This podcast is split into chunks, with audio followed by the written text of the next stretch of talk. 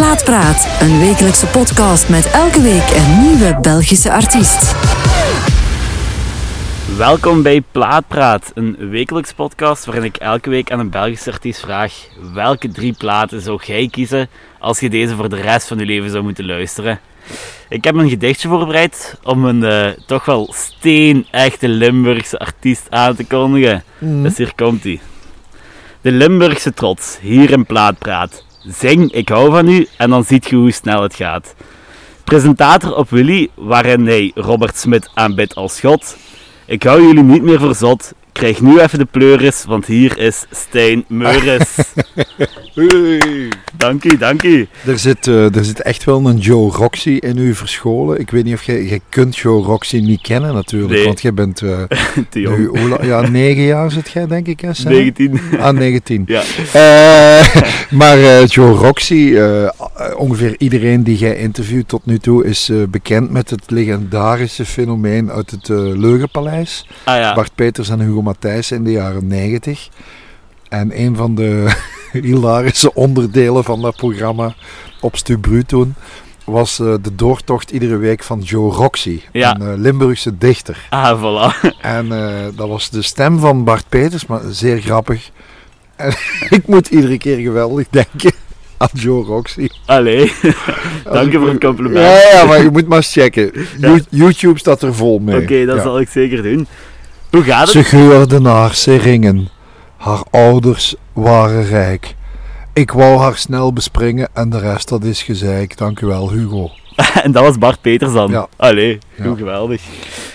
Hoe is het met u, Stijn? Zo goed. De zon schijnt en we zitten in de tuin en we praten over muziek, neem ik aan. Ja, zeker en vast. En we hebben wat achtergrondgeluid van vogeltjes, dus ik vind het allemaal prima. Ja, Ja. ook leuk voor de luisteraars. Ik hoop dat jullie ook kunnen luisteren op een zonnige dag. Ja. En zet u rustig in de tuin en eh, pak er een wijntje bij of Ja, voilà. En voilà, genieten. Ja, Stijn, eh, je zegt goed. Je hebt toch wel een, eh, een, een bewogen afgelopen twee, drie jaar erop zitten. Hè? Want je hebt met Noordkaap een comeback aangekondigd, wat een beetje in het water is gevallen door corona. Ja, zoals bij iedereen. Hè. Zoals bij iedereen uiteindelijk, ja. Eh, ja, dat was absoluut eh, kut met peren, man. Eh, in eerste instantie dachten we van, oké, de eerste fameuze lockdown, we gaan wel zien wat dat over een paar maanden geeft. Ja, dat Ja. was al heel snel no way. en om een lang verhaal kort te maken, uiteindelijk komt het neer op twee jaar later Ja. spelen. Maar goed, we, gaan nog altijd spelen en... Ja, het was gewoon heel erg jammer, omdat, omdat de timing klopte fantastisch. Ik vind dat, nog, dat klinkt heel gek, maar dat is zo'n beetje de, de autist in mij. Ik ben geen autist, hè. Maar, maar de autist in mij, die vond die timing wel interessant. Eh, we gingen spelen exact, maar dan ook echt exact. eh, Twintig jaar na de laatste concerten van Noordkaap in de AB. We hebben de toen AB, ja. twee, twee uitverkochte AB's. Hadden we toen, hè, twintig jaar terug. Ja, En dat was echt exact dat weekend. ja. En dan ook nog eens toevallig 30 jaar nadat we op datzelfde podium van diezelfde AB de Rock Rally wonnen. Ja. Namelijk 1 april 1990. 1990, ja. Dus de cirkel was heel erg mooi rond en het, ah, het, het liep als een gek. Drie AB's uitverkocht en, en, en een hele hoop andere shows nog. Ja, en dan krijg je dit. Maar goed, ik moet daar niet over zagen, omdat eerst en vooral het geldt voor iedereen. En twee, we zijn inmiddels bijna zover. Allee, ho, dat is overdreven, maar vanaf februari. Ja, vanaf februari gaan we uiteindelijk spelen. voilà. En eh, we hebben er heel veel zin in. Dan is het 22 jaar Ja, dat, eh, ja. ja, het voilà. trekt op niks. Maar, Nee. maar goed. Ja, ehm, Stijn, ik zit er nu. We zitten hier lekker leuk in de, in de tuin. Ik zit hier eigenlijk ook wel met een presentator, hè, want we kennen u ook van Willy natuurlijk. Willy is een, een nieuwe radiozender, DAB+, hè, digital. Ja. Eh, dat is nog iets helemaal anders dan een FM-zender. Nu, ik wil niet te technisch klinken, maar... Maar het is, eh, nog- het is wel de, de toekomst eigenlijk. Absoluut. DHB, het is ja. absoluut de toekomst. Daar moeten we niet flauw over doen. Sterker nog, veel mensen lijken dat niet te beseffen. Maar de FM-band, zoals dat heet, zit A vol en zal binnenkort afgeschaft Afges- worden ja, in heel zeker, Europa. ja. Dus DAB Plus wordt de toekomst. En Willy is een soort experiment van de persgroep, een van de grote mediabedrijven, om, om ja, het terrein te verkennen. En dan ook nog eens met, met een zender die echt waar 100% rond muziek draait. Ja, En toen ze mij vroegen om daar een rolletje in te spelen, moest ik absoluut niet twijfelen. Want dat was nu net mijn probleem. Ik vond heel veel bestaande radiozenders niet meer mijn... Alleen, daar voelde ik me niet meer thuis. Ik ja, had zoiets van, ja, oké, allemaal heel goed gedaan. En ik blijf een hele grote VRT-fan. Eh, absoluut, al heel mijn leven. Maar tegelijkertijd voelde ik van, hoe komt dat ik niks meer met Stu Bru heb? Misschien omdat ik een, een vijftiger ben, uiteraard. Maar hetzelfde ook met Radio 1. Allee, ik bedoel, ik luister daar iedere dag naar. En ook in een auto en, en noem maar op. Maar ik miste wel zo de vibe en de zindering en de, het oprechte muzikale gevoel. Ge- Het hart voor muziek. Liefde voor muziek heet dat dan. ja. Maar echt, en, en zonder dat dat nep was. Want daar ruik ik van op afstand. ja. Ik ruik van op afstand wanneer een presentator van een muziekprogramma of een radioprogramma eigenlijk niks heeft met zijn eigen muziek. Of niet heeft samengesteld. Of je voelt dat. En, en bij Willy, eh, wat ik trouwens een hele goede naam vond ook, van een zender. Ik was al meteen Verkocht. Nee. ja, verkocht niet, maar wel mee. Eh, bij Willy was dat echt het belangrijkste. Hun, hun slogan, en die klinkt heel onnozel. En daar Music hebben ze, Matters. is gewoon Music Matters. En eerst kunnen zeggen, oh, dat vind ik maar een domme slogan. Maar nee, nu, anderhalf jaar later, denk ik van, nee, het klopt echt. Ja, het klopt echt, hè. Bij Music music is op de eerste plaats bij Willy, hè. 100%. Geen gezever. Ja, er is wel een beetje gezet, want je moet presenteren. Maar natuurlijk... Maar, maar niet in de mate dat daar de hele tijd flauwe spelletjes Ja, moeten inderdaad. gebeuren. Of, ik weet niet hoe ik dat moet uitleggen zonder mensen te beledigen. En dat wil ik echt niet doen. Want iedereen maakt radio op de manier waarop hij of zij wil. Maar het, het, het draait vaak niet meer om, om die polslag die ik als oude vijftiger vroeger voelde. ja, En daar kun je zo lang en zo breed over discussiëren als je wilt. Maar ik vind het fantastisch als er ergens een, een uur radio te horen is. Waarin de 13, 14 nummers zitten. Dan denk je, fucking, dat is goed. En, en, en, de kritiek kan zijn. Ja, maar wacht even, dan kun je toch ook een, Spotify, een Spotify-lijst draaien. Of een YouTube-lijst of noem maar op. Nee, nee, want dat is niet radio. Dat is toch nog iets anders. ja.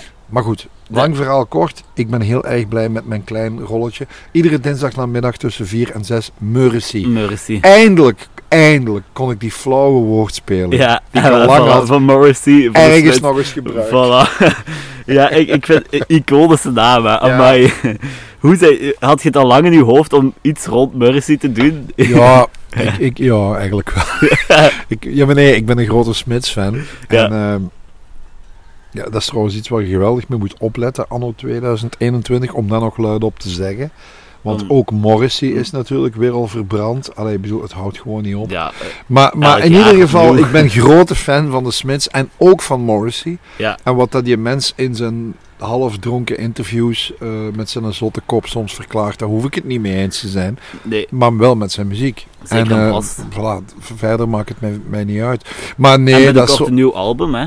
Er komt binnenkort nieuw, gisteren aangekondigd. Ja. En hij zegt, het is het beste album ja. dat ik ooit heb gemaakt. maar zo kennen we. Ja. Eh, dat doet mij heel veel denken aan trouwens eh, Ian McCulloch. Ah ja, Eh, voilà. de, de fantastische frontman van Echo and the Bunnymen. Ook een band uit de jaren 80 die ik goed vond en eigenlijk nog steeds. Die hebben ook in Zonhoven, waar ik woon, opgetreden. Ja, ja, dat weet ik. Ja. Het festival Catras. Ja, festival. En Rory Gallagher ook. Tuurlijk. En, ja, Ah, je kent dat ja, allemaal. dat is eigenlijk in mijn achtertuin. En wel Ian McCulloch van Echo and the Bunnymen, die ooit in een fameus interview, ik zou het nog eens moeten opzoeken, over een van zijn eigen nummers, eh, ik denk Killing Moon, wat inderdaad een heel mooi Ja, nummer is, dat hij zei van, eh, this is probably, ah ja, hij zei het op het podium. Eh, uh, uh, ik kan het niet met zijn accent zeggen, hè, maar, maar this is probably the best song ever written. En dan zo een cruciale strategische pauze van twee seconden. This is probably the best song ever written. And I wrote it. en dat vind ik schoon. Dat is de en, en, die je mocht en daar hebben, daar hebben Britse artiesten hebben dat. Ja, Eh, de Gallaghers. eh, ja van inderdaad, Oasis. echt waar. Er er nog. Ja, van Blur. eh, Blur. Dat, ah, ik bedoel, die, heel die wedstrijd tussen Blur en Oasis. En, en, en al die, wat wij arrogant noemen, noemen zij gewoon eh, normal attitude. en, en, en ergens vind ik dat ook wel knap. eh, omdat het ook heel vaak klopt gewoon. Ja, dat is, dat maar dat is ook, het- bij zo'n artiest moet het plaatje kloppen en bij die Britse artiesten Ja. klopt dat zo goed als altijd. Gewoon Absoluut. door die ik vind attitude. dat ook. En oké, je kunt daar tegen zijn en al wat je wilt. Maar ik vind dat wel heel schoon eh, als ik zo iemand iets hoor zeggen. Ja, Ja. absoluut. Ehm, ik wil even met u teruggaan in de tijd Ja. Noordkaap. Ja. In 1990 ehm, hebben jullie meegedaan aan een Hummels Rock Rally. Ja, Maar hoe zijn jullie eigenlijk zo bij elkaar terechtgekomen? Wat, wat heeft jullie gevormd als band? dat is een heel goede vraag. Want dat die vraag stelt bijna niemand zich. Eigenlijk niks heeft ons gevormd. Eh, wij bestonden niet namelijk. En Noordkaap voor de Rock Rally die wij wonnen in 1990. Er was al een Noordkaap geweest twee jaar eerder, in Ja. 88. Dat waren eh, muzikanten van Noord-Limburg. Ik ben zelf van Overpelt afkomstig. En we hebben, dat, dat heeft helemaal niks opgeleverd. Dat, dat was eigenlijk een tamelijk goede groep. Ook Nederlandstalig. Maar jij zat er niet bij. dan? Jawel, Ah, jawel, ik zat daar wel bij. Maar dat, toen pakte de verf nog niet. Ja. Je kunt dat zo hebben. En was het En, hetzelfde en genre? dus dat werd je- helemaal... Ja, ja, dat Ja. was duidelijk een soort voorzetje. Ja. Als ik dat nu terug daar zijn nog opnames van, dan denk ik, ja, het was nog niet goed. eh, maar het zat er wel al in. Ja. En daar hebben we dus in die rockrally van 88 eh, niks eh, gehaald. We kregen zelfs, ik zal niet zeggen vernietigende kritiek, maar toch redelijk slecht. Dus dat was het einde van die versie. En Ja. twee jaar later voelde ik, dit is een beetje mijn laatste kans. Dat klinkt heel raar als je dat op je 24ste zegt. maar ik voelde die rockrally van 1990 aan als mijn laatste kans om zo eens een keer echt door te duwen. we- ja. Ja, dat is een beetje raar, want je moet weten dat ik al in 1982 met mijn allereerste punkgroepje in de finale van de Rockrally zat. Ah ja. En toen was ik 16, 17. Damn. En ehm dat heette Groepenbeeld. En was dat die tijd? Was dat Dat was ook al al Nederlandstalig. Ja, en, en was dat die tijd ook zo echt wel een, een wedstrijd nodig hebben om Ja. uw doorbraak te kunnen... Ja, Eigenlijk wel. Ah ja, er zijn natuurlijk voorbeelden die illustreren dat dat niet klopt. Hè, bijvoorbeeld TC Matic. Die Ja. hebben nooit met een wedstrijd meegedaan. Maar dat zijn zo bijna, ik zal niet zeggen uitzonderingen, maar de Rockrally in de jaren 90 was op zijn hoogtepunt. ja. Als ik nu zie wat dat de erelijst... Dat is eigenlijk ongelooflijk. Allee, zo Evil Superstars, Deus, niet gewonnen allemaal, want Deus heeft nooit gewonnen. School, eh, Ja, ja. eh So Losers. Eh, iedereen, nee, niet iedereen. Goose gewonnen. Novastar Vanjets. gewonnen. De Vanjets gewonnen. Gorky zat erin, niet gewonnen, want Ja. dat was het jaar dat wij wonnen. Inderdaad. Maar allee, heel straf eigenlijk, die jaren 90. Met de Rock Rally, dat was iets heel straf. Nu, allee, een paar jaar geleden, Whispering Sons Ja. Ook wel weer. Dus snapte, wij voelden toen, allee, ik voelde dat. Ik wil een bandje hebben en ik wil het nog eens proberen. En om op uw vraag te antwoorden, was er al een groep? Nee, ik heb toen een maand op voorhand, echt een maand op voorhand, mensen gezocht. Out of the blue. En, en dus ook een keer niet in mijn eigen buurt. Ja. Eh, maar gewoon goede muzikanten gezocht. Die, die allee, door toeval bij elkaar zijn gekomen. Eh, de gitarist Lars van Bamborst van Sint-Truiden, die, heb ik gewoon, die kende ik helemaal niet. Dan de bassist Erik Sterk. Ja, die was van, van Leuven. Eh, en die bracht zijn neef mee. De drummer Nico van Kalster, die was van Boort Meerbeek bij Mechelen. Allee, zo, van, ik heb ook nog een neef die drumt. Ah ja, dat is goed. Eh, moet ik die niet horen drummen? Nee, en nee, een maand op voorhand. Maar echt, nee, echt, de gitarist was drie weken op voorhand. Damn. En dat was op een briefje, een briefje op de muur bij, bij de gitaarwinkel bij GNR in Hasselt.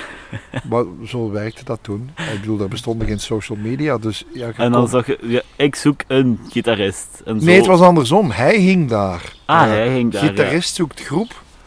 Eh, ik weet niet meer precies. Maar het was iets heel raar wat erop stond. Maar ik dacht, dat is niet wat ik zoek. Maar als hij dat kan, wat daar hierop staat, dan is het wel een goede gitarist. En Ja. ik heb geen tijd meer. dus er stond iets op van gitarist zoekt groep. Speel alles tussen ECDC en de Beatles. Oh. Wel, Het gekke was, achteraf bekeken, bleek dat nog te kloppen. ja, hij was, hij was grote fan van eh, zowel ECDC als de Beatles. Het kan. En eh, ja, dat kwam omdat zijn... eh, hij had twee nonkels. Eén van de nonkels van Lars was Roel van Bambost van het volkduo Miek en Roel. Ja. Misschien dat uw ouders dat nog gaan kennen. Of uw grootouders. En dus da- daar had hem de liefde voor de Beatles. Nee, ja, even denken. Ja, en hij had nog een andere nonkel. En die was baas bij EMI, bij de platenfirma. Daar Ja. kreeg hij al die platen van. Dus hij had wel een soort muzikale voorgeschiedenis. Maar om een lang verhaal kort te maken. De, de bezetting van Noordkaap, die de Rock Rally drie weken later won, eh, bestond, had nooit gespeeld.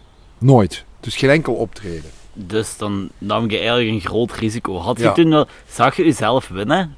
Had je... Ja? Ja, ja. en zeker Nee, met zo'n nee, nee, concurrentie als Gorky, want... Hmm. Ja, maar dat weet je niet, hè. Je kent eigenlijk je concurrentie Nee, niet. hè. inderdaad, Je- ja. je- je- je- ja, enfin, lang verhaal kort. Het begint met een preselectie en je moet eerst cassettes, cassettes hè, opsturen. Ja. Dat zijn er ongeveer 950 of zo. Amai. Ja, Nog ja, wel dat is ongelooflijk. Nog altijd trouwens, hè. Het, is, het is nog altijd gigantisch. Hè. Maar toen waren het er ongeveer 950. Daarvan worden er 100 gekozen. Die 100 groepjes mogen spelen in 10 eh, preselecties. En dan worden er uiteindelijk, wat is het? 20 halve finalisten. Ja, En pas dan, vanaf die 20, komende van 59, hè, eh beginnen eigenlijk uw concurrenten zo wat te te kennen. kennen, ja. En, wat je, en toen werd wel duidelijk van, ah, die Gorky uit Gent, dat is wel iets precies. En ik moet zeggen, ik was daar ook ferm van onder de indruk. Van de, de bravoure, de brutaliteit en de, ja, de attitude die, die die mannen met drie man toen hadden. En ook, ik dacht, shit, nog een groep in het Nederlands. Want nu lijkt dat allemaal heel evident. Met alle bazaars en Eefje de Vissers van deze wereld. En alle zwangere Gies. Is dat ook nog Nederlands? Nee, dat is Brussels, maar goed. maar toen was dat echt not done. Ay, not done. Dat is heel simpel. Eh, je had de kreuners, en dat was Ja. popmuziek. En dat was het. Ik bedoel, je had wel wat de dingen die, die ik goed vond. Alternatieve eh, dingen uit de jaren tachtig. Eh, ik moest bijvoorbeeld... Ik was fel beïnvloed door groepen zoals de Brassers. En uit Hamond. Nog altijd mijn, als ik gewoon nog maar dat woord uitspreek nu... Dan gaat mijn haar al omhoog. Vind dat ja, een van de beste groepen die, die we in België ooit gehad hebben. Maar zeer underground, heel alternatief. Ja, Heel punk attitude, maar in het Nederlands. En je had Aroma di Amore, eh, ook in het Nederlands, uit Aalst waren die. Dat vond ik allemaal heel straf, maar dat kende bijna niemand. En dat kwam ook bijna nooit op de radio. Maar dat waren mijn invloeden. En toen ik dan Gorky zag, in diezelfde eh rockrally van 1990, dacht ik, oh, something's happening.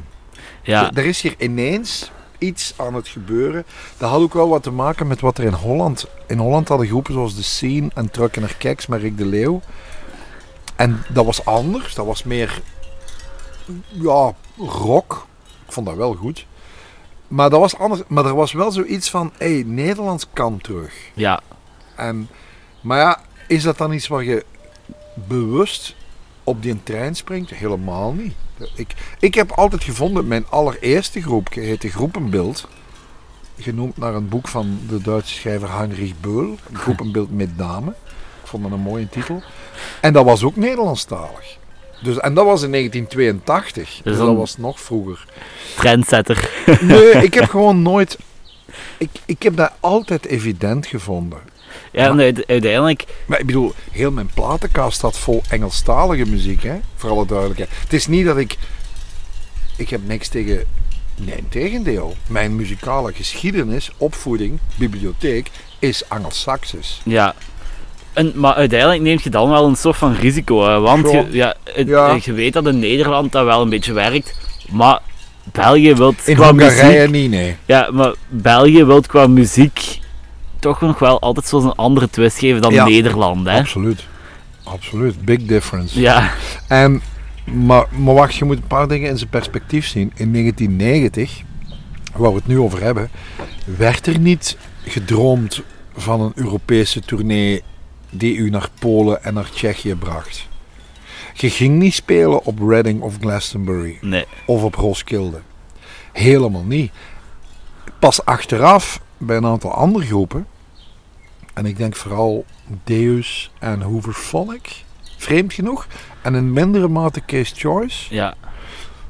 waren er een paar Belgische groepen die pan-Europese ambities, nu klink ik als een politieker, hadden. Maar wij hadden dat absoluut niet. Ik bedoel, Nee. als wij in Groningen konden spelen, dan vonden we dat fantastisch. Dat was het buitenland. Of in Maastricht. Ja.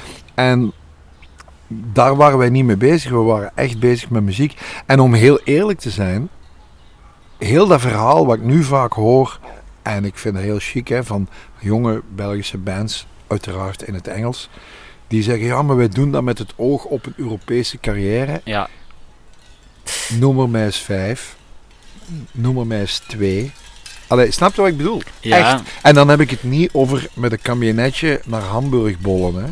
Om daar in de kelder te grote spelen. Ja, tournees. dan bedoel ik echt groepen die langer dan één jaar iets doen in het buitenland en dat een bepaald soort gedragen succes heeft. Zo zijn er niet veel.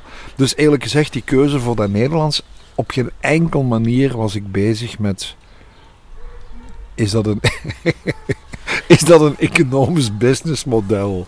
Nee, Dus- het ging echt over... Klopt dit bij de muziek? Ja. Ik hoorde eh, dit weekend Amen Ra, een van mijn favoriete Belgische bands. Ehm, ik vind dat zo ongelooflijk straf. Wat die doen. Ja. Ja, dat, en wel, die hebben nu een Nederlandstalig nummer uit. Ja. Waarin Colin, eh, de zanger, voor het eerst denk ik, heeft er wel wat zijprojecten gedaan in het Nederlands en, en heel veel met poëzie en zo bezig. Maar nu, ehm, echt een nummer, Nevenmens heet het. En ik, ik, ik hoorde dat en mijn haar ging recht omhoog staan, omdat het klopt. Het klopt wat hij doet in het Nederlands. Ik denk, zie je wel dat dat kan? Ja. Natuurlijk kan dat. Eender welke achtergrondmuziek. En daarvoor is de radio eigenlijk wel een goede sprong om te maken. Hè. Ja, uiteraard. Maar, maar heel die discussie over taal speelt eigenlijk niet zo'n rol. Het gaat erover van, klopt Het- gevoel? Heb ja. je, en dat was, vond ik bij Noordkaap in de jaren 90 iets, iets tamelijk uniek. Dat dat, allee, tamelijk uniek, buiten dan de groepen die ik net opzomde, Brassers, Arome di Amore en nog een paar Hollandse ook. Dat je nooit het gevoel had van dat dat wrong. Ja. Zo van, dat is nu jammer dat dat Nederlands is. Nee, je had het gevoel van, ik denk dat dat zo moet. Ja. Dat is, en dat had je dus uiteindelijk ook bij Gorky. Ja, Wat? dat klopte fantastisch. Dat, ik had zelfs het gevoel dat dat nog beter Die klopte. zijn op de derde plaats Ja, geëindigd toen. ja. Hè. Ja, maar dat maakt eigenlijk niet, niet meer zo uit als je in die finale van een wedstrijd zoals de Rock Rally, allee, zeker toen, dan ging het niet zozeer om... Ja, oké, de, de winnaar, de wel, maar de win- bij de winnaar wel, maar, maar van 2 tot 9 of van 2 maakt tot het 10 niet meer uit. maakt het eigenlijk niet meer uit. Eigenlijk, dat klinkt nu heel cliché-melig, maar we're all winners. Ja. En, en, en maar ja, uiteindelijk zit je van Amai. 950 mensen wel in de top 10 geraakt. Hè. je, je, je gaat... Kijk, Gorky heeft dat fantastisch. Ik bedoel, ik, ben, ik was daar soms heel jaloers op. Die, die eerste plaat van Gorky, Luc is er helaas... Oei, Luc is er niet meer, helaas. Ehm, die eerste plaat van Gorky, dat is echt waar. Dat is een meesterwerk, ook nu nog. Ik, ehm, wij waren toen... Zij waren iets eerder klaar met hun eerste plaat dan wij. En eh, ik hoorde die. En ik had eigenlijk goesting om te stoppen met muziek. Echt waar. Ja, echt. En dat heb ik nog nooit gehad. Omdat ik... Die was zo straf. Die eerste plaat. Dat ik dacht van ja... Ik bedoel... Wat moeten wij nog toevoegen aan het verhaal? En eh, nu ben blij dat we het doorgezet hebben. Maar nu nog altijd... Dat, dat, iedereen heeft het maar over Mia en Anja en noem maar op. En lieve kleine P. Ja, oké. fantastisch. Maar je moet heel die platen opzetten. Dat is een sonisch en literair meesterwerk. ja, de manier waarop Luc ja, maar ja, teksten Luc kan schreef. schrijven. Hè. Ja, Ja, die heeft ook boeken geschreven uiteindelijk. Hè. Mhm. Hoe dat hij iets vertolkte dat zo dicht lag bij zijn publiek. We hadden ook een iets, en dan hebben we het echt over details, hè, een iets ander publiek. Dat was heel duidelijk. Je had die van Gorky en je had die van Noordkaap. En die gingen naar elkaar concerten. Je kwam die tegen op dezelfde even, een festivals. evenwijdige lijn. Ja. Ja, Maar er was een verschil. ja. Er was een verschil. En, en allee, nu, zoveel jaar later, Maar dat is ook misschien omdat, dat Gorky zo naar, het, naar de laatste albums zo meer naar de punk geneigd is. Omdat hij zijn ja, eigen... maar in, en in het begin was dat de groep van, en dat bedoel ik absoluut niet negatief, integendeel, ik was er zelfs een beetje jaloers op. Dat was de groep van de Giromeisjes. Echt Ja, waar. Maar nu nog steeds, hè. Ja, ja, maar, maar dat was iets. En Noordkaap was dat niet. Wij waren eerder mannelijk, denk ik. En, en iets stoerder. Luc, Luc en Gorky, in welke bezetting dan ook, was iets, iets volkser. Ja. Speelser ook. En, en, en daar zat een soort dramatiek in. De dramatiek van de zomer. En bij ons was de dramatiek van de winter. Winter. Ja. voilà. Ja, want eh je wint de Rock Rally dan. En in 91 brengen jullie dan jullie eerste album uit. plaat, Die niet goed was. Feest in de stad. Ja, vond je het niet goed? Nee. Nee. Ah, ik bedoel, op dat moment redelijk goed. Maar achteraf bekeken niet, nee. En, en dat bedoel ik. Ik vond dat we toen te, te snel content waren. Te snel content. Niet geproduced. Wij gingen dat allemaal wel eens even zelf doen. Met onze grote bek. Eh, en vooral, ik, ik zelf was nog niet... Ik, ik was aan het roepen en aan het doen en energie Maar dat is en, met, en, dat is en met, de, met de cover Arme Joe op, Ja, hè. ja. Ja. Oké, dat was Uiteindelijk... dat was de hit van de ja, plaat. uiteindelijk is dat wel de grote Ja, ja, dat weet ik. En dat ja. was ons geluk ook, dat Arme Joe daarop stond, op feest in de stad. Want anders had die plaat helemaal niks gedaan. En nee, nee, dat meen ik. Ik bedoel, er stonden leuke dingen op, maar dat was nog niet, dat was nog niet rijp. Ja, Dat was echt nog niet rijp. En, en Gorky bijvoorbeeld, hadden heel snel zich laten leiden door eh, een producer, een hele goede, Wouter van Bellen. Een, Ja. een legende ondertussen. Eh, toen nog zeer jong. Maar wel al direct iemand die ingrepen deed. Iemand die op een niet altijd even begrijpelijke of sympathieke manier ingrepen deed. Ja. groepen. En dat kwam heel hard aan. En wij wilden dat niet. Wij wilden, wij wilden zelf aan het stuur staan. Met alle nadelen ook. natuurlijk. Ja, zeker Gorky heeft hij heel zwaar, heel In diep richting- inge... Zelfs muzikanten buiten gegooid. Ja, ah ja. Heel simpel. En wij hadden zoiets van, dat gaat bij ons niet gebeuren. Oké, dat is bij ons ook niet gebeurd. Maar het verschil was wel dat die eerste plaat van Gorky fantastisch was. En, die, van, ons niet. Dus dat was even paniek. Maar ja, uiteindelijk brengt je wel in, in 93 een heel klein beetje Ja. oorlog uit.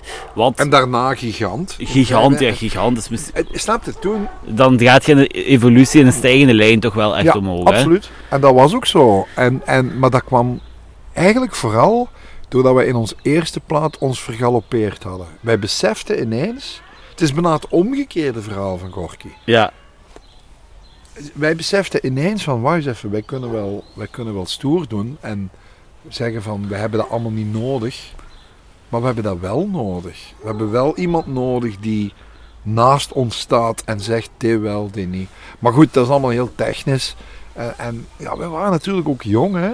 Eh, en vooral, wij werden opgestuurd door het live gebeuren. ja, Noordkaap was een goede live band.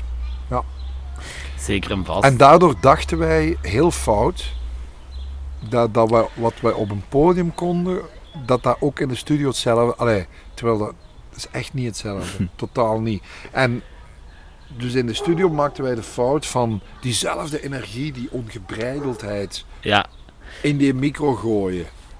En het gevolg was die eerste plaat, ja, een overaanbod aan decibels. Een zanger die deed alsof je op een podium stond voor 5000 man. maar zo werkt een plaat niet. ja. Ja, dat moesten wij ja, nog uiteindelijk leren. is dat zoals je zelf zegt Het is wel allemaal goed geëvolueerd. Ja, inderdaad. Ehm, want ja, jullie Hmm. gingen normaal dan vorig jaar op Rock Herk spelen. Onder andere. Ja, Ja, onder andere, wat toch wel als thuisfront Ja, dat is hier, hier iets verder. Ja. Rock Herk is fantastisch. Fenomenaal, hè. echt Ja. zo een zalig festival. Absoluut. Ja, Dat vind ik heel jammer. Die, ik vind uiteraard die, die drie volle AB's verschrikkelijk. Allee, verschrikkelijk. Het- We gaan ze spelen, hè. En Rockherk ook nog. Eigenlijk Ja. is alles gewoon opgeschoven. opgeschoven. Maar ik heb toch wel, godverdomme, een paar keren serieus op mijn tanden moeten bijten. En, en dat ik dacht, fuck, nee man. Ja, maar goed. We, gaan daar gewoon spelen. En als het zover is, dan komt dat allemaal wel goed. Voilà. Ja. Zeg Stijn, ik ben hier eh, met een belangrijke vraag gekomen. Hmm, Was het moeilijk, wat? de drie platen? Eh, ja, ja en nee. Ja, omdat ik ben zodanig muziekfreak. Eigenlijk viel het wel mee, omdat uw vraag hield een eh, beperking in. En toen dacht ik, ah, dat is goed. Wat zijn de drie platen waarmee je de rest van je leven kunt doorbrengen? Inderdaad, de rest van uw leven. Voilà. Ja, Ja, dat is eigenlijk simpel. Geen één. ik bedoel, kom aan.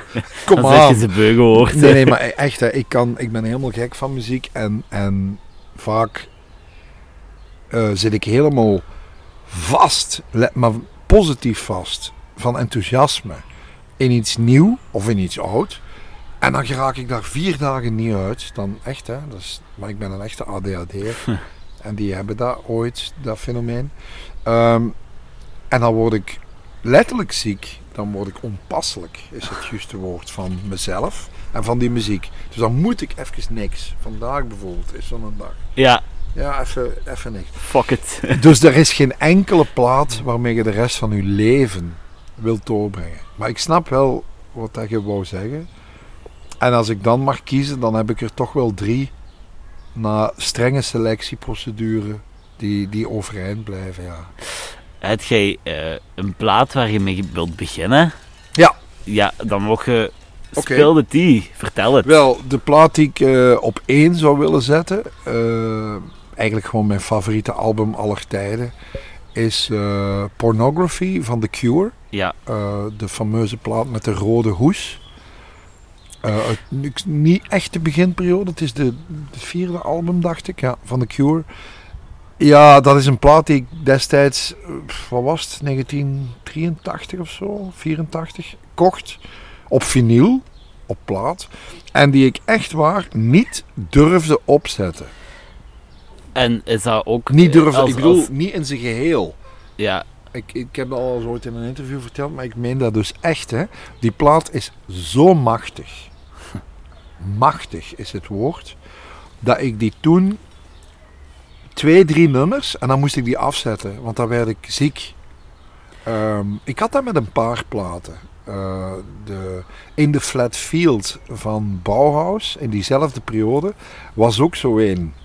Ehm, dat was ook een plaat van Killing Joke trouwens, waar ik min of meer hetzelfde, de Brassers ook. ja.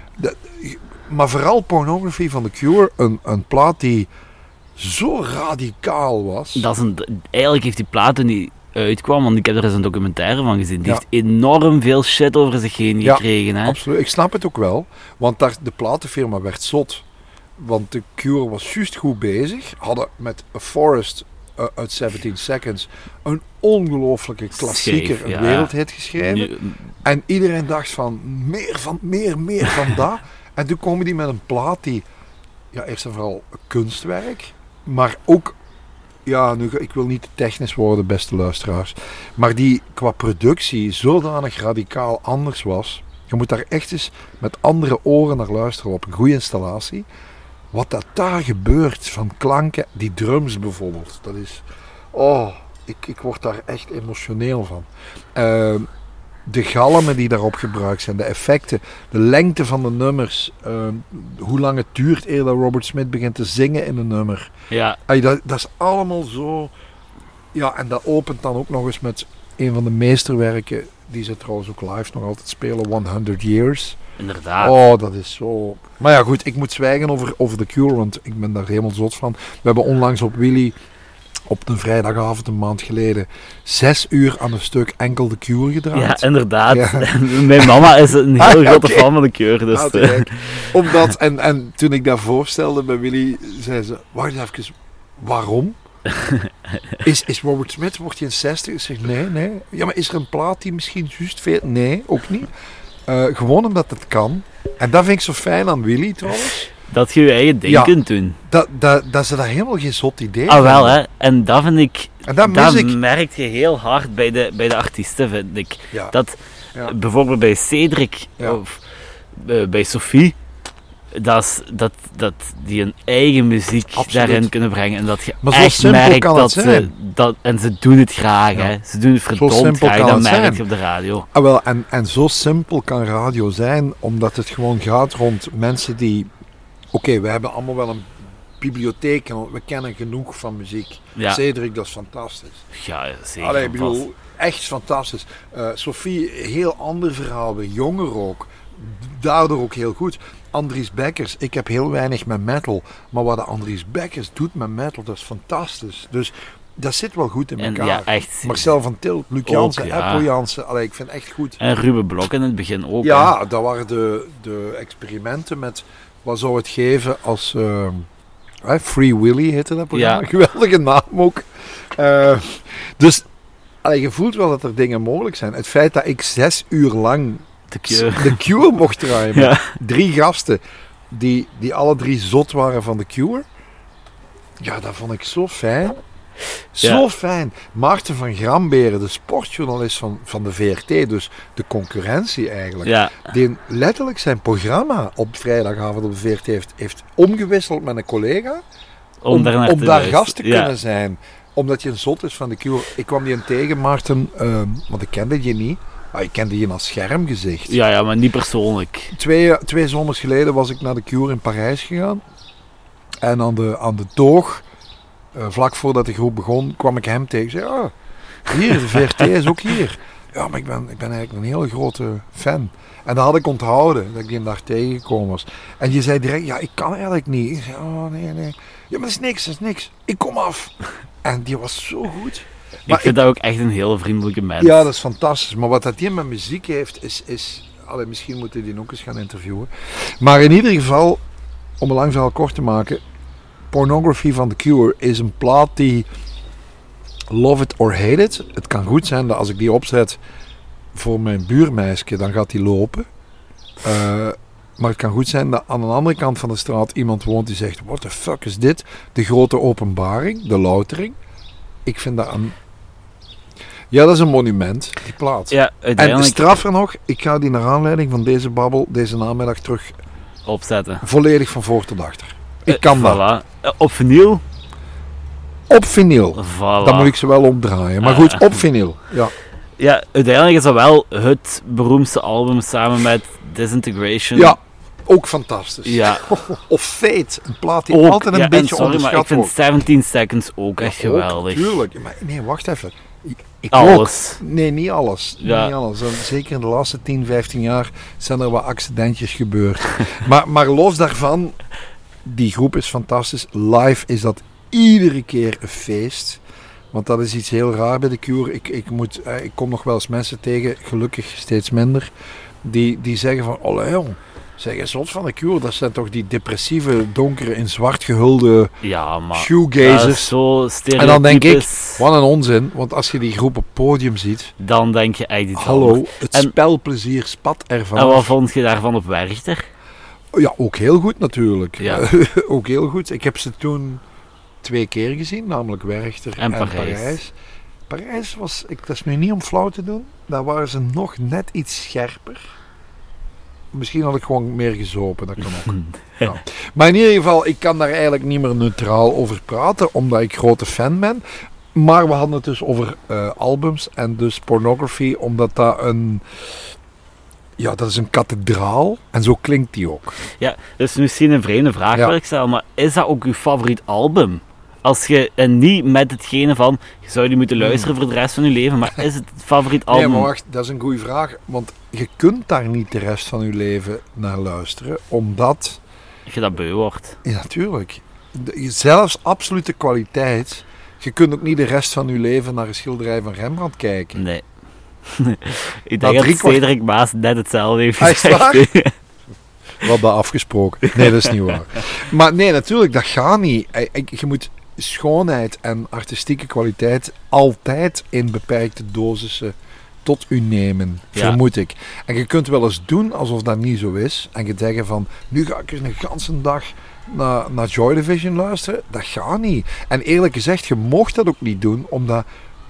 Ja, dat is de economische term devaluatie. Jawel, eh, Ik bedoel, inderdaad. iets inflateert. Vanaf het moment dat je het in grote hoeveelheden tot u neemt. Volledig Ineens is het eens. niks meer waard. Want daar heb ik heel hard bij Ja. Oasis. Ik ben een heel Ja. grote Oasis-fan. Ook. En ik, ik kan er naar luisteren, maar laat me dat een hele dag luisteren en dan denk ik van fuck, ja, ik ben, ben Mhm. eigenlijk beu geworden. Ja, Ja. wel, maar dat is, dat is een heel goede opmerking. Wat ik wel eens vaker heb met goede muziek, is dat. Eigenlijk is de vraag, maar nu gaan we bijna een filosofische kant op. ehm, waarom is muziek goed? Waarom is bepaalde muziek goed en andere vind je... Wat zit daarin? Welk ingrediënt? En bijvoorbeeld bij Oasis, dat is een mooi verhaal, nu dat je er zelf over begint. In het begin van de jaren 90, toen die groep begon, ik zat vaak in een auto, ik was journalist. En op Stubru, toen nog Chantal Patin, die had een programma en dat heette... Oh, ik ben het kwijt. Maar goed, maakt niet uit. Eh, update? Ik denk Update. Die draaide dus regelmatig iets van de nieuwe Britse band Oasis. Ja. En ik zat dan in mijn auto en ik vond dat verschrikkelijk. En ik weet waarom ik dat verschrikkelijk vond. Dat klopte niet. Die, die productie klopte. Heel veel gitaar. maar echt Allee, een straaljager aan gitaren. Dan een zanger die je niet verstond. Die, die moest opboksen tegen die muur, die wall of sound. En een drummer. Ja, die daar ook nog tegen moest boksen. Zo. Dat was, ik kraakte daar niet aan uit. En ik had fucking pokkenherrie, man, in mijn auto toen. Ja, En toen op een bepaalde dag... en dat is dan de de- 90, dat is dan Ja, dat is Definitely. Maybe, hè. Ja, ja, de eerste Ja, ja, ja, plaat. Dat was allereerste plaat, fantastisch. ja. Maar wacht, de switch kwam er doordat ik ineens een nummer van Oasis hoorde, ik weet niet meer welk, uit die eerste plaat, onder wel goede omstandigheden. Namelijk niet in een auto met veel lawaai van buiten, en, maar gewoon thuis of zo, denk ik, op, op een goede eh, installatie. En ineens, die gekke productie klopte wel. Ja, Zo van, wacht eens even. holy Nu shit. snap ik waarom dat... die dit is een ingreep. Iemand heeft hierover nagedacht. Ja, Hoor eens hoe goed dat dit klinkt, man. ja. En, en, wel, en zo kan soms de, de, uw eeuwige liefde voor een bepaalde artiest of een plaat switchen door een stom toeval. Ik heb heel lang niks moeten weten, echt niks, om dezelfde reden. Veel langer geleden, hè, toen ik nog jonger was dan jij nu. Ik moest niks weten van Jesus and Mary Chain. ja. Om dezelfde reden. Ik dacht altijd, daar is ergens in die studio een technieker in slaap gevallen op de mengtafel. En je heeft per ongeluk de schuiven van de galm en de gitaar heel fel opengeduwd. staan. En dat is de plaat geworden. En pas achteraf besefte ik van, nee, dat is hun een truc geweest. Ja, En nu ben ik daar helemaal zot van. Ik vind dat fantastisch. Dus muziek is iets wat, wat continu evolueert. Ehm, dit gezegd zijnde, denk ik dat ik wel redelijk veilig mag zeggen dat ik met hardcore techno nooit niks ga hebben. nee. Dat, allee, ik bedoel, omdat En en hoor mij zo- hier. Ja, Want, want ik zit hier net te pleiten dat muziek evolueert hoe jij er naar kijkt en luistert. En dat je dat soms ook moet aanvaarden. Ja, dat klopt. Maar bij hardcore techno zal ik dat denk ik nooit hebben. Omdat dat, dat is te ver van mijn thuis. en, en zo normale techno. Ja, eh, ja wat is normaal? Ja, techno? Charlotte Gisteren heb ik nog... Ja, hmm, gisteren heb ik nog loeihard hier... eh, Underworld, eh, Chemical Brothers en Ja, Left oké. Field. Vooral Left Field. Dat is al, is, dat hoort toch meer tot het dance. Ja, ja, dat bedoel ja, ik. En, en daar voel ik het wel. Ja, Omdat dat accordeert voor mij nog met, eh, met rock of met pop. zeker en vast. Hè. Ze- Maar, ja, maar wat ze in de boiler room om drie uur s'nachts op Pukkelpop draaien, sorry, Nee. daar heb ik echt niks mee. Ja, oké, daar volg ik je in. Ja. Ja. nee, volledig mee. Snap je? En- ja, en dan gaat het niet een meer grote gebeuren. grens ook tussen, tussen de underworld zijnde en techno. Hè. Mhm. Als je een Born Slippery bekijkt bijvoorbeeld, of, ja, dat is echt een wereld van verschil met Natuurlijk, Witte natuurlijk. Maar dat bedoel ik van daar zit, of waar ik ongetwijfeld, en oh, nu we op gevaarlijk terrein, Senne. Waar ik ook niks mee heb, en dat gaat ook niet gebeuren, dat is met zo Hollandse rap. Ja, oké. Ja, ik ook Alle niet, boefs van deze wereld kunnen mij gestolen worden. Ja, Terwijl stelen toch hun ding is, als je boef heet. Maar, eh, snap je, omdat ik vind het gewoon... ai, ja maar ik heb het ook ik met vind- Belgische, met Belgisch, Vlaamse rap, dat ik ook heel dikwijls denk van, sorry, maar het is niet omdat je een computertje aanzet op F7 duwt en daar een West-Vlaamse tekst iets wat sonoro overzeurt, dat je daardoor een radiohit moet hebben voor de rest van je leven. Ik vind het gewoon niet goed genoeg. Ja. En dat is heel moeilijk uit te leggen wat dat is. En, en, en ik snap heel goed dat mensen zeggen: Oh, Meuris, man, je moet daar respect voor hebben. Ja, ik heb daar allemaal respect voor. Maar ik vind niet dat iets automatisch tot het klassieke erfgoed moet gaan behoren. Ehm, ik- ik- dat zal de tijd wel uitwijzen. Voilà. In hoeverre dat, dat het geval Dat is ook. Ja, En ook gewoon de, het, het publiek hè, zelf. ja natuurlijk. Maar ja, goed. Het is wel heel vaak populair. hè. Ja, inderdaad. Ik bedoel, je, je, je zegt. eh, Misschien zijn Zwanger we regie speelt in de Roma, bij wijze van spreken. En je hebt vier Roma's uitverkocht. Hè? zeker en vast. Je duwt op een knop, een groene knop, en de ticketverkoop start. En dan denk ik, dat is toch wel heel raar. Ja, Want wacht even, wat is het nu eigenlijk? Of is- Tourist MC, met alle respect voor de gast, wat een hele lieve kerel is en, en ook nog zeer intelligent. Maar ik voel niks. En, en, en oké, het is niet voor mij gemaakt en, en ik moet daarover zwijgen. Maar ik vind dat we, kijk, als je voetbalcommentaar mocht geven en analysesuren aan een stuk van een match of een spelfase, dan mogen dat over artiesten en muziek ook. ja, voilà. Maar dat is blijkbaar een ineens veel ja. gevoeliger. Dat is, dat is ook misschien omdat je muzikant Ja. bent, dat ze daar... Nee, ja, uiteindelijk. Ik denk dat het ook gewoon vooral de jeugd is wat zo een, een heel andere muzieksmaak is. Want ik val wel een beetje Mhm. uit de boot als je bekijkt naar wat spijtig is. Maar ja, wat gaan we Oké, wat gaan we eraan doen? Niks. Enfin, dus pornography van de Cure op één. Voilà. Als ik dan verder ga op twee. Maar wat mij, mij betreft. Ah, Ik heb wel nog één ik heb vraag. nog een vraag. Is eh, dan 100 Years uw favoriet nummer van de plaat? Eh, dat komt toch redelijk dicht in de buurt. Ja. Eh, dat komt redelijk dicht in de buurt. Maar dat is typisch ik. Bij mij variëren de dingen nogal wel eens. Ja. Als ik bijvoorbeeld Disintegration hoor, of Fascination Street. Of Shake Dog Shake. ik kan er honderd opnoemen. En uw top 3 van de Ah, New. Wave 100? Ah. Ja. Met een eigen top 3, los van wat de luisteraars van Willy daarvan vinden, eh, die zou er iets anders uitzien. Ja, want Daar zou niet Sisters of Mercy in zitten. Ja, A Forest was dan Ja. op 1 en Oké. Clark stond dan op 2 Ja. en wat en, en ik denk 3? Sisters of Mercy, denk ik, heel Ja. hoog. Ja, ook of vier. ja, zeker. Maar goed, dat, nee, die zou anders zijn. Ik, ik, ik zou bijvoorbeeld Every Day is Like Sunday eh, zou daarin zitten, denk ik, van Morrissey. Ja, Omdat ik dan een ongelooflijk nummer vind. Maar echt een ongelooflijk nummer vind. Daar zou zeker iets van Oasis in staan. Ehm, maar als welk vind ik zijnde. Ja, Ja, nee. Nee, nee, dat klopt niet. Nee, nee, sorry, New Wave niet.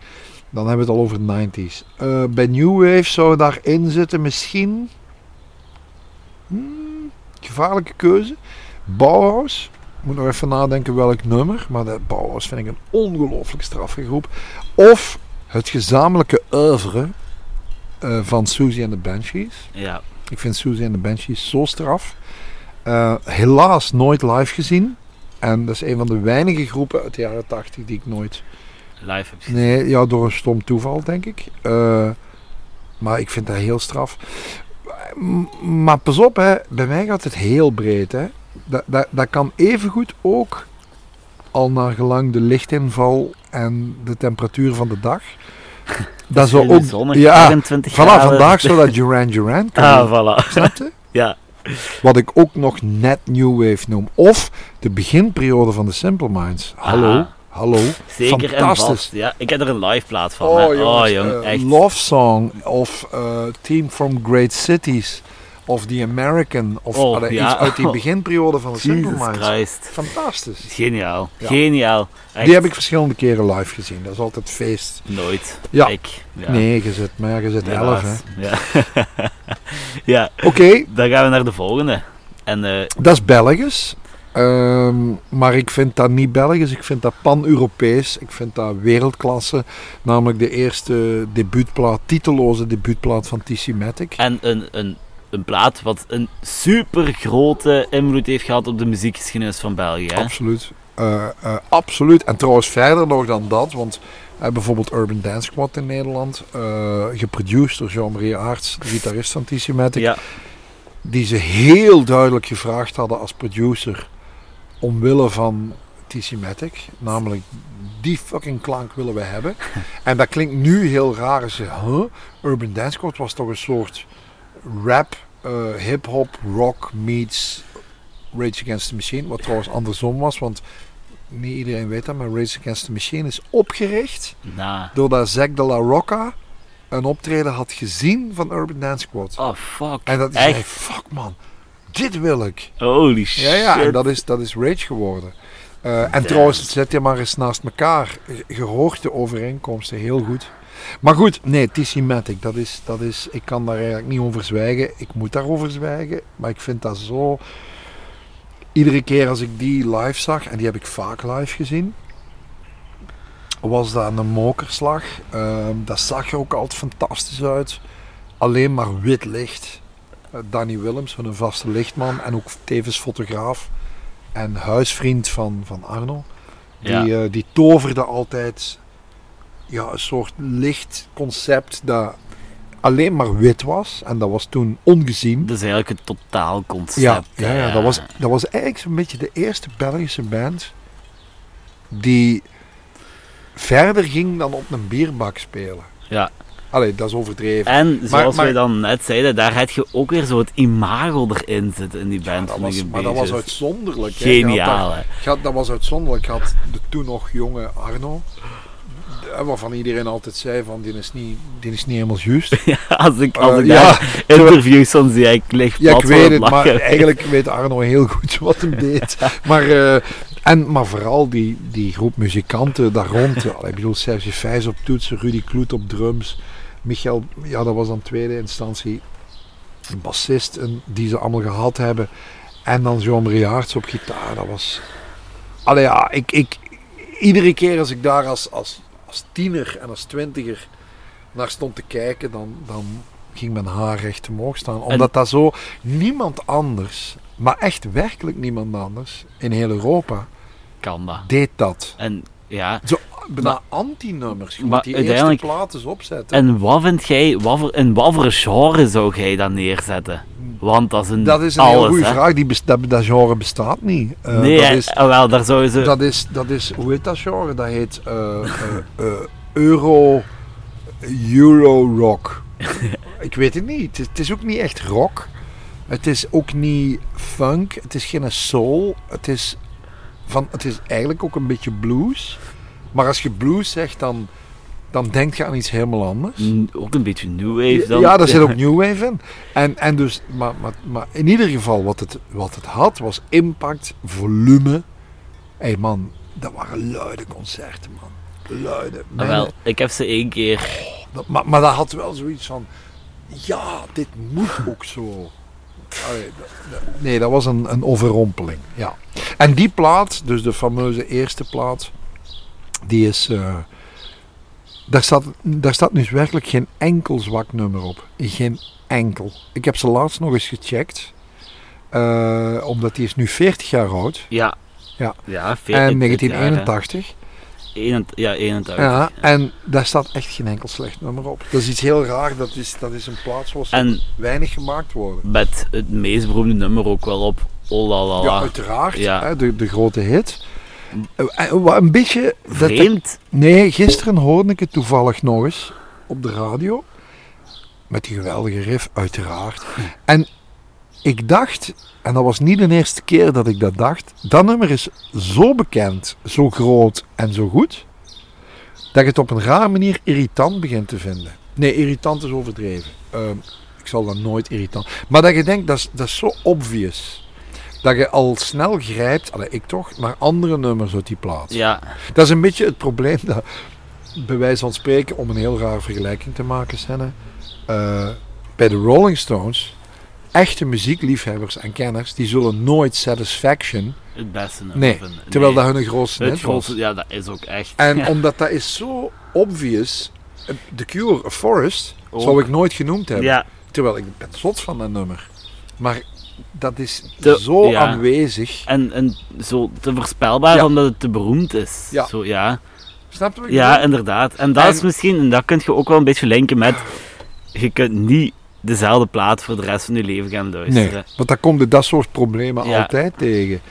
We weten dat Eddie Merckx een geweldige wielrenner was. Maar om iedere keer te zeggen, beste wielrenner aller tijd, dubbelpunt Eddie Merckx. Ja, Dat wordt om duur ook saai, snap je? inderdaad.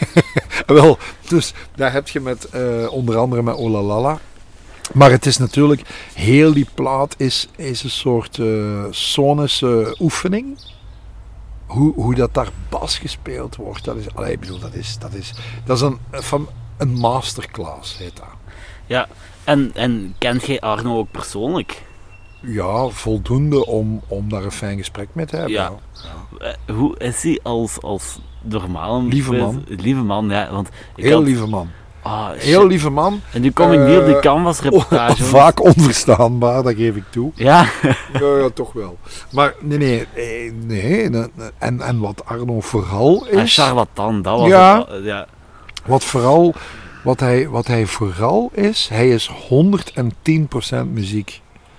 Eh, er is geen. ehm er is niks nep aan. Er Ja. is niks. ehm, of je nu wel of niet fan bent, of van bepaalde tussenprojecten of zijprojecten van hem, of van Arno Solo, of noem maar op. Er is één ding dat altijd blijft. Hij is zot van muziek. Ja. En hij weet ook heel veel van muziek. Hij zal dat niet demonstreren zoals ik dat doe of anderen. Van, "Ah, dat weet je nou, dat, dat doet hij nooit.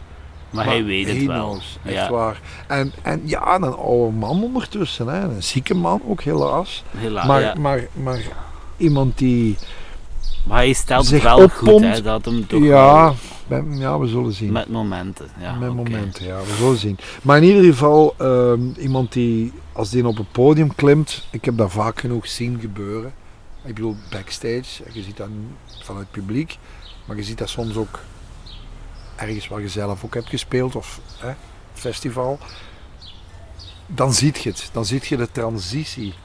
De transitie van een artiest in de 50 meter tussen de backstage en het trapje van het podium aan de zijkant of aan de achterkant dan zie je wat er gebeurt. En, en bij Arno ziet je van, dit is zijn leven. Ja, Dit is zijn leven. Dat is niet iets wat ik nog grap moet doen. Nee, dit is het. En, en ja, dat is, dat is, ik, ik vind dat echt een, een, een seigneur, Ja. ze zeggen. Ik vind dat heel straf. En ik weet dat heel veel mensen dat niet vinden. wat ik heel vreemd Eh, vind, want die komt... Maar hij komt Maar heb je dat niet vaak bij grote kunst? Ja, ja, zeker en vast. Heb je dat niet vaak bij, bij grote kunst dat iemand roept van dat kan ik ook. Dat kan ik En ook. En dan nee, je beetje, kunt dat niet. Ja, jaloezieachtig. Dat is één. Ja, Dat is één. Je kunt dat A niet, niet. En B, waarom zou je dat doen? ik bedoel, we hebben hier de absolute meester. En die doet dat veel beter. en niet alleen in België beroemd. Nee, en ik dat vind is dat heel straf. echt, ja, Ja. hij doet het toch maar. Dus echt. die eerste plaat eh, van TC Matic heeft voor mij... eh, die kwam ook op het exact goede moment bij mij. Ik was juist met muziek, ik wou juist bezig zijn met muziek. En ik denk dat dat in, in voetbal ook zo is. Hè? Eh, jij wilt misschien voetballer worden op je zestiende, maar je weet dat nog niet zeker.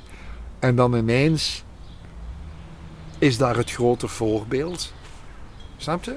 Net niet bereikbaar. Hè, Oostende, Brussel. Maar ook niet, ook niet volledig onbereikbaar. Ja. Namelijk New York, LA. Nee, die zijn van hier.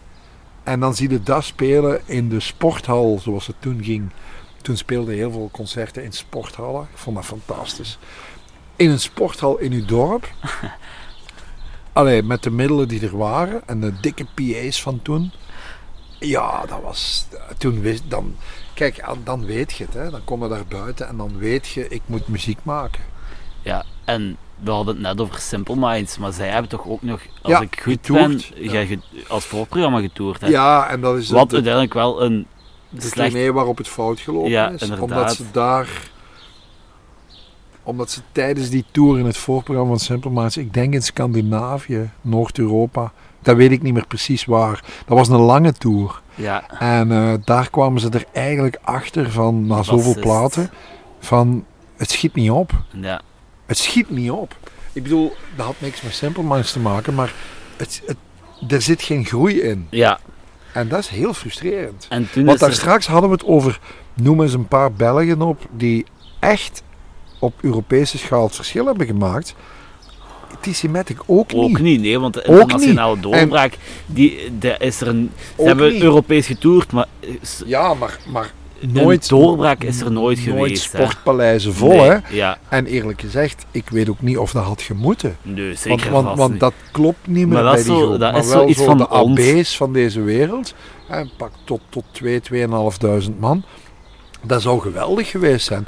Maar het bleef toch beperkt tot België, een stukje Nederland en een stukje Frankrijk. Ja, En ja, dat is het grote trauma van de Belgische live muziek. Wij maken ongelooflijk goede muziek. ja, ik vind dat wel, ja. Muziek die, die anders is dan de rest van, van Europa en de wereld. eh, die anders is, die typisch Belgisch is, die scherp is, hoekig, alternatief. Wij durven veel meer, Maar- wij doen meer. Maar vreemd genoeg, out there, werkt het niet Maar altijd. denk je dat dat eh, de schuld is van de artiest of ligt dat ook niet een beetje aan het vaderlijke staat wat de Belgische... Wij zijn hele goede eh, scheppers, creëerders Want een en, en artiesten, maar we zijn hele slechte verkopers. Ja, En Ja. ik heb eens ooit gezegd in een interview, bij wijze van boetade, stel dat de Belgen de muziek mochten maken en de Hollanders zouden de, de verkopers zijn, dan zouden we de beste... de wereld veroveren. Ja, Snap je wat ik het- bedoel? het- Wij, wij, wij, klopt, wij, wij, echt. wij, wij durven veel, ja, maar wij geraken daar niet ver mee. Eh, ja, oké. Ja, en, ja, maar uiteindelijk hebben we wel toch wel echt muziek om u tegen te zeggen, hè? Ja, maar goed, dus mm, we, we moeten roeien met de riemen die we Die we hebben. ja. Maar- inderdaad. Daar komen wel fijne platen uit. En die eerste van T-Matic is, is wat dat betreft een, een joekel van een mijlpaal. En heb je daar een favoriet nummer van op die plaat? Dat varieert geweldig. Ehm, Op de ene dag? op ja, de- echt wel. Ik vind nu, ik heb hem van de week nog eens opgezet, Viva Booma. Ja, Viva Booma Patate met Sisse. I'm Not Like That is Oh, ook, ook zo Fantastisch. Maar nee, daarom alles eigenlijk. Ehm Parrot Brigade.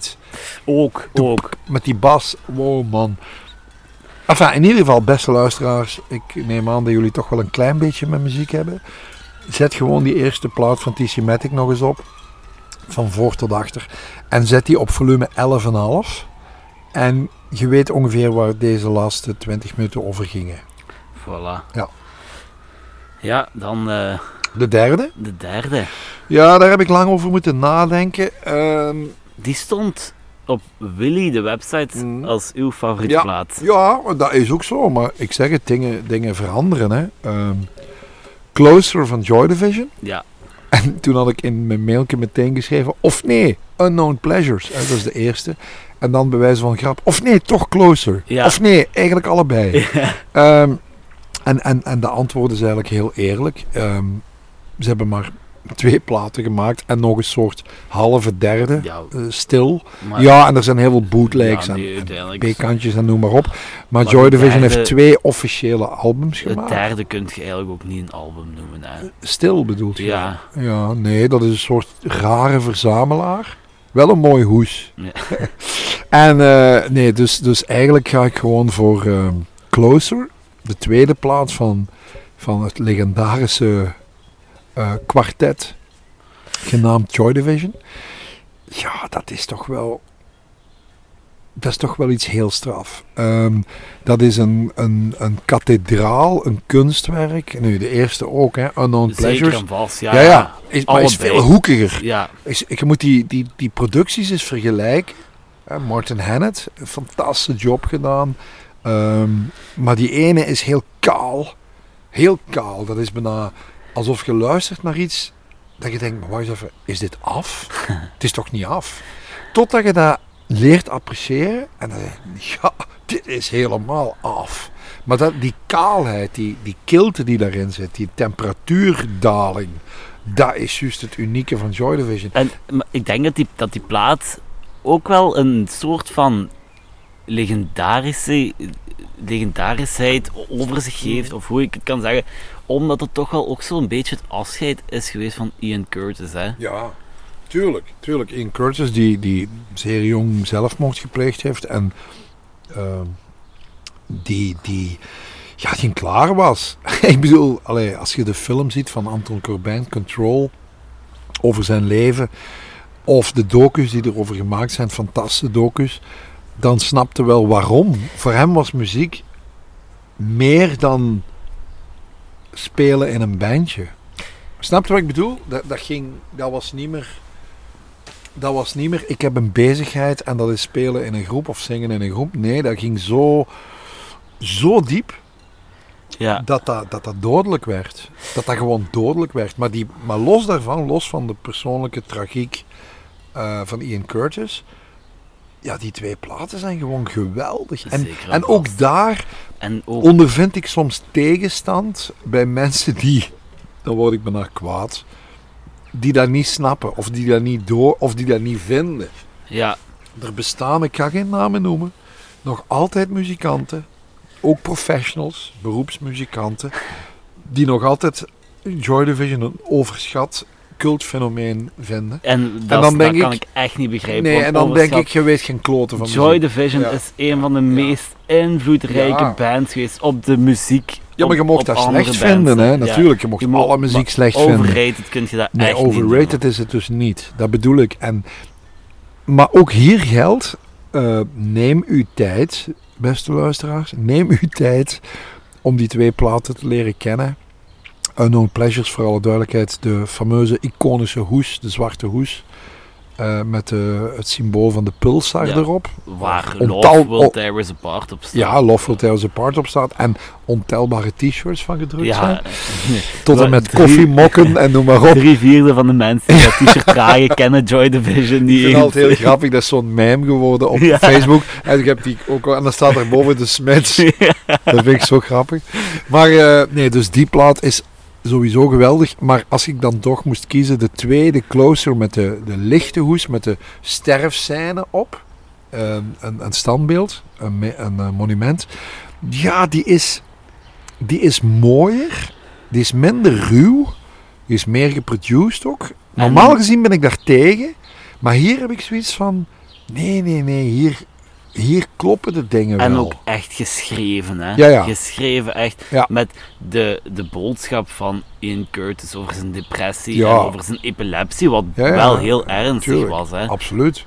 En uiteindelijk ook dodelijk. Allee, bedoel, sa- samen met wie hij was en wat hij meemaakte en op jonge leeftijd.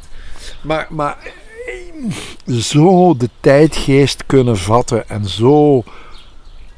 Ja, dan komt de... Morrissey komt dicht in die buurt, vind ik. Op Ja. een heel andere manier en met een heel ander karakter. Maar het vatten van de polslag van de tijdgeest...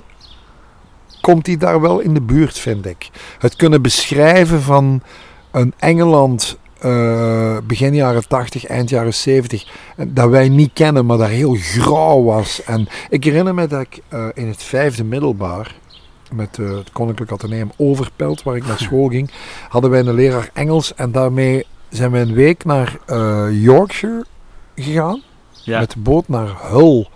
En Ah, dan ja. naar het fameuze stadje Whitby, in de, aan de rand van de Yorkshire Moors. En daar logeerden wij bij, bij gastgezinnen. en dat was halverwege jaren 80. ja, Dus eigenlijk niet zo lang na, Na. Joy Division. inderdaad. En, en de Cure was pas aan het opkomen. En Susie en de Banshees. Zo, En echt vooral wel de van heel die, heel die perfecte Ja. periode van de Britse muziek van toen. Logeerde ik samen met mijn klas een week lang in een grauw havenstadje. En ik weet nog dat ik toen als jonge snaak dacht van, nu snap ik het. Ik snap ineens die Engelse muziek. Dat was compleet anders dan overpelt. Allee, ik bedoel, hier schijnt heel af en toe nog de zon. Daar, niet. Nee. daar regent Allee, het nee, echt, hè. allee, om het nu cru te zeggen, de mensen zijn daar, allee, waren daar arm, hè? maar echt arm. Hè? Dat was dat was armoede zoals wij dat in, op het vasteland van Europa niet kenden. Hè? Dat, was, dat was een heel andere. Dus als je dan die muziek van Joy Division opzet. En je zag die beelden van, van Sheffield en Manchester en die, die, die steden. Dan, dan zag je waar dat vandaan kwam. Ja, En dan dacht ik, wauw man, zo chic. Allee, chic. Ellende kan ook chic zijn. ja, En daar zijn vaak kunstwerken uit geboren. En Closer en Unknown Pleasures hebben dat. Die, die, die, dat, dat is zo... Kijk, als je... Als je ik, ik zei daar straks, een van mijn favoriete New Wave singles is toch wel Every Day is Like Sunday van Morrissey. ja. Als je het clipje daarvan bekijkt en de tekst beluistert van dat nummer, dat gaat over een klein Brits havenstadje aan de kust. Dat ze, they forgot to bomb down. Ja. Zo een, stadje dat zo onbetekenisvol is, zo betekenisloos is, dat ze zelfs vergeten te bombarderen zijn in de oorlog. Wat een machtige zin. Dat, dat, is al, dat is zo Engeland van toen. Ik krijg daar echt rillingen van. Omdat ik denk van, ik had er niet bij willen zijn, die trieste periode in Engeland. Maar wel omwille van de fantastische muziek die er toen gemaakt is. Inderdaad. Amai. En daar hebben die Britten geniaal. toch wel vaak. Ook achteraf, hè, heel, de, heel de iets wat opgefokte ehm, grensconflicten tussen Blur en Oasis. Maar ook zo Sweat, Manic Street Preachers, Pulp, Pulp, Echo and ja. the Bunnymen. Allee, snap je hoe dat, dat... Dat hebben wij niet in België. We, we, hebben En- nooit, we hebben nooit, buiten misschien Gorky, we hebben nooit België beschreven. Nee. Snap je ja. wat ik bedoel? Ja. Ja, jawel. Sommige, sommige kleinkunstenaars wel. Wim de Kranen. Wim de Kranen. Ja, Chris ja. de Bruyne. Die hebben Jeff van Uitsel, Zotte Morgen. Ah, Maar dat is langer Jeff geleden. Snap dat? is, eh, 70s, hè? ja. Eh, die, die konden dat heel goed. Die, die konden zo een Vlaanderen omschrijven in hun muziek. Dat ik als, als kind, maar echt als kind, kende. in de, in de Peugeot van mijn pa, eh zondags namiddags, die muziek op de radio hoorde. en dacht van, shit man, hier zingt iemand over het landschap waar ik nu doorrijd. als kind had ik al, als achtjarige. Dat ik dacht van, hoe chic is dat man? Ik, ik, ik weet niet wie die man is. Ik weet niet wie Wim de Kranen is. Maar ik herken wel eh, zijn landschap. Ja. Dat vind ik wel chic. Ja. Ik, ik ben nu aan het nadenken, maar ik zou ook buiten de kleinkunstenaars eigenlijk echt ook niemand komen. Ja. Geen idee. Nee, ja, ik heb eigenlijk nog één vraag voor Mhm. je. Je zit toch zo, je zit je, wel lovend over Morrissey, maar Hm. hoe zit dat dan bij, bij Mar? Ja, Mar, Johnny Marr, de gitarist, is het eh, misschien wel het ware genie. Ja, Ja, fantastisch. Hè? Ook, en trouwens, ja, het oké, over Morrissey, nogmaals, ik besef heel goed, want ik zie dat ook op, op social media. wat hij aan het doen is met... ja, het is, de man is een beetje van het padje af. Ja, en, Eh, en, al langer, is het trouwens. dat hij niet wilt optreden als hij een hamburgerkraam ruikt? Ja, de Lokerse feesten hebben dat ooit gehad. Ah, ja, Eh, ja, ja, dat is echt waar. Maar goed, nee, nee, ik bedoel, Morrissey is iemand die zeer provocerend, controversieel figuur, die, ja, in hoeverre dat dat echt is of niet echt, weet ik niet, maar die uitspraken doet in de Britse pers of op zijn socials die, die anno 2021 echt En niet meer kunnen. Bedoelt je dan Maar hij, echt- hij zoekt dat op. Ja, bedoelt je dan echt zo meer om, om het, het symbool daarvan te krijgen en zo in de Dat belangstelling weet ik niet, dat, weet, dat is moeilijk. Dat Ja, dat. Hij is het typische voorbeeld van het aloude woord dat zelden nog gebruikt wordt. Hij is een relnicht. En dat is iets heel speciaal, een relnicht. Dat moet echt uit speciaal hout gesneden Liam zijn. Gallagher. Ja, maar dan ook nog eens, hij is een... Ik weet niet wie hij is. En, maar dat vind ik, dat vind ik juist zo interessant. Want Serieus. ik heb veel meer moeite met het feit dat als Morrissey in, eh, in een tweet iets schrijft dat iedereen weer op, weer op stang jaagt, dan hem, moet ik bijna altijd een beetje lachen. Maar Omdat ik denk van, hij weet zo verrekte goed. dat hem dat doet. Ja, Dat kijk, je kunt daar voor of tegen zijn. En in deze eh, overcorrecte MeToo-tijden eh, voelt het bijna natuurlijk aan dat een artiest af en toe zijn vinger opsteekt. ja, ja. En oké, veel te ver gehad soms. En, en trouwens, gedaan, bij. Morrissey kom je in gevaarlijk vaarwater. Omdat bij hem situeert zijn kritiek vaak op politieke correctheid. En hij is eigenlijk een beetje, hij lijkt tenminste, ik kan me dat niet inbeelden, maar hij lijkt een verdoken racist te zijn. Wat ik een beetje vreemd vind. Maar ik bedoel, hij, hij, hij flirt een beetje met die grens. En sommigen zullen zeggen, flirten? Nee, nee, hij gaat er helemaal gaat over. er helemaal over. Ja, dat is, hè, Hans Theeuwen heeft dat ook in Holland. Hè. Ja, ja, ja, ik bedoel, dat gaat er zo zwaar over dat je eigenlijk alleen nog maar kunt denken van... Hoe kan dat nog niet gekend Ja, zijn? dat bedoel ik. Dit, maar kijk, hele lange intro van mij om te zeggen... Daar trekt me nu eens werkelijk geen fuck van aan. Want ik ben fan de van de muzikant, Ja. zanger Morrissey en Ja. van de Smiths. Maar dus vooral ook van het gitaargeluid van Johnny Marr. Ja, ik heb hem op. Pukkelpop Op solo. Pukkelpop, eh, ja. zijn band. Holy shit. Heel goed, Dat heel was goed. onwaarschijnlijk, Ja. hè. Ja, Ah, ik bedoel, ey, zo ook weer die, dat typisch Britse, dat je, ja, hoe moet ik het zeggen, dat je tingel. Ja, Daar zit iets, ik ben geen gitarist, maar daar zit iets, er zit een sound in die niemand anders voor hem had. en die daarna ook zo iconisch geworden is. zoals die, die, dat gewoon dat intro al van This Charming Ja, Man. Oh, fuck. Echt. Ehm, How Soon Is Now, Oh, ja, eh, ook. Sweathead, eh, fantastisch. Ja, Eh, Zwijheid is, is solo zeker, hè. Ja, Al- ja solo-werk van Morrissey. Ja, maar wacht even. Is dat wel of niet met, met John? Want Johnny Marr heeft nog meegedaan in het begin. Hè? Ah. Zelfs met zijn solo-werk. Hè? Ja, ah ja, dan, geen Ja, idee. Zou ik Dat niet waren kunnen... niet meer de Smiths, maar dus Ja. dat was zo die rare overgangsfase. Maar Geen in ieder geval, of de Headmaster Ritual. eh, ja, in, in ieder geval, Johnny Marr heeft een bepaald soort eh, klankbeeld eh, uitgevonden. Er zijn trouwens heel veel tutorials eh, op YouTube. Hoe je die Ja, sound moet Heel grappig. Ja, maar ook van hem, hè? Ja, Dat hij echt gewoon demonstreert van, kijk, ja, ik doe dit en ik doe dat. en toch lukt dat niet. Nee, ja. maar nee, voilà, want dat is natuurlijk de meester zelf. Hè. Ja. Nee. Ik denk, eh, we zitten hier nu aan een uur en twintig minuten. maar sorry. Geen probleem. Ik vond het echt geweldig. Ik, ik denk dat dit ook misschien wel een goed moment is om Af te ronden, hè? Ja. Dat vind ik ook. Eh, Stijn, heel hard bedankt. Echt. Ik ben heel blij dat een jonge kerel zoals jij, hè, je zit nu negen. Eh, nee, nee, sorry. sorry ik mag dat niet Geen doen. probleem. Maar dat je, dat je een, eh, een hele grote mate van voeling hebt met muziek uit de 80s. Dat vind ik echt heel chic. Omdat, ja, het is zoeken met een vergrootglas naar jonge mensen die bepaalde muziek wel nog appreciëren. En die echt wel voelen van, shit man, dat ging wel ergens over. Dat, Ja. dat was iets. Ja. Dat is een verademing, kortom. Dus eh, keep up the good work. Dank je, Stijn. Amai, is de legend himself. Nee, nee, nee. nee, nee. voilà, nee, merci. Ja, Ik ben en- gewoon een snotneus die toevallig op het juiste moment besloten heeft om muziek te maken. En, en daar op een aantal kruispunten, toevallige kruispunten, geluk gehad heeft ook. En ook wel hard gewerkt, dat geef ik toe. Echt waar. Maar vooral ook, ik moet niet flauw doen, mensen. Daar draait het om. Mensen rond u, dingen die jij niet kunt, maar die anderen wel kunnen. En dan ook zo, ja, de tijdgeest, denk ik, aanvoelen. Ja, En bijvoorbeeld heel simpel, die Rock Rally 1990 was cruciaal. zeker. Dat klinkt nu heel gek, maar want je kunt zeggen, je had ook, ander, je had ook muziek kunnen maken. Dat is allemaal waar, dat klopt.